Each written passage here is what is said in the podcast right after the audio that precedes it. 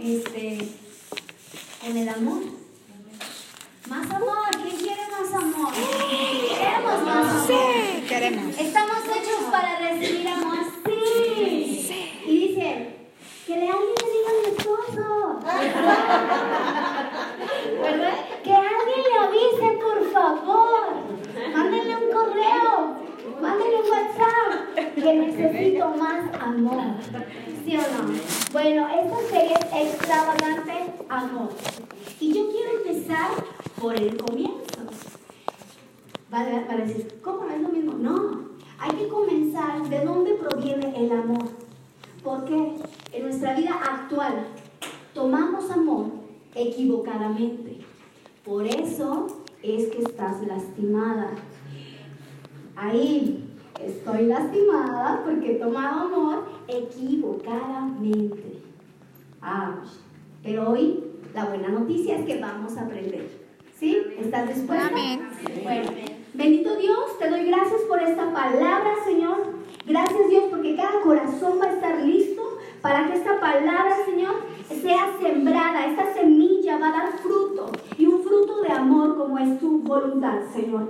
En el nombre de Jesús, declaro que hay mentes expectantes, que hay mentes listas para renovarse.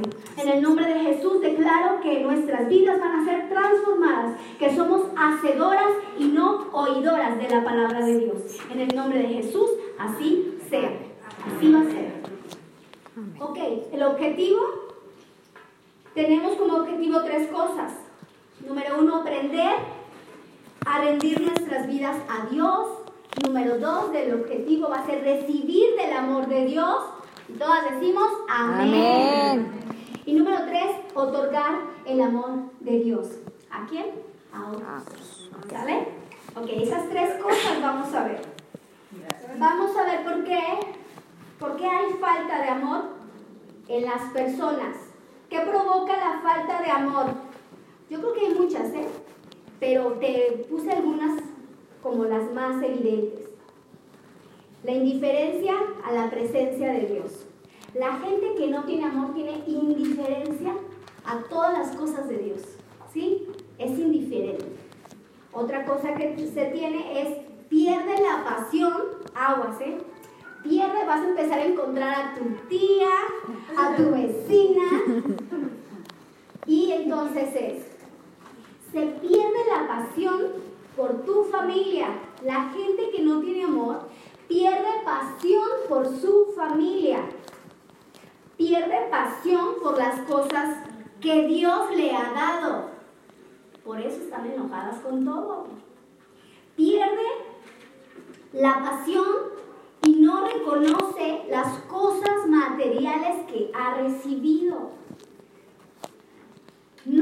Contenta con sus cosas profesionales, ni tampoco espirituales. Incluye todas las áreas. Es decir, siempre está mal. Siempre está mal. Puedes identificar cuando alguien está mal con todo el mundo, que no es su esposo, que no es sus hijos, que no es el trabajo, es sí misma. Porque no hay amor. No digas, es que es una geniuda, tiene un mal carácter, mi jefa gritona. No. Tiene falta de amor. Ojo, tiene falta de amor. ¿Y qué vas a hacer? ¿A pisarlo? ¿A darle una patada para que se porte bien? No, hay que amarlos. Es que mi esposo no me escucha, siempre está enojado, siempre está enfadado. Mis papás, siempre regañando. Es que lo que está pasando es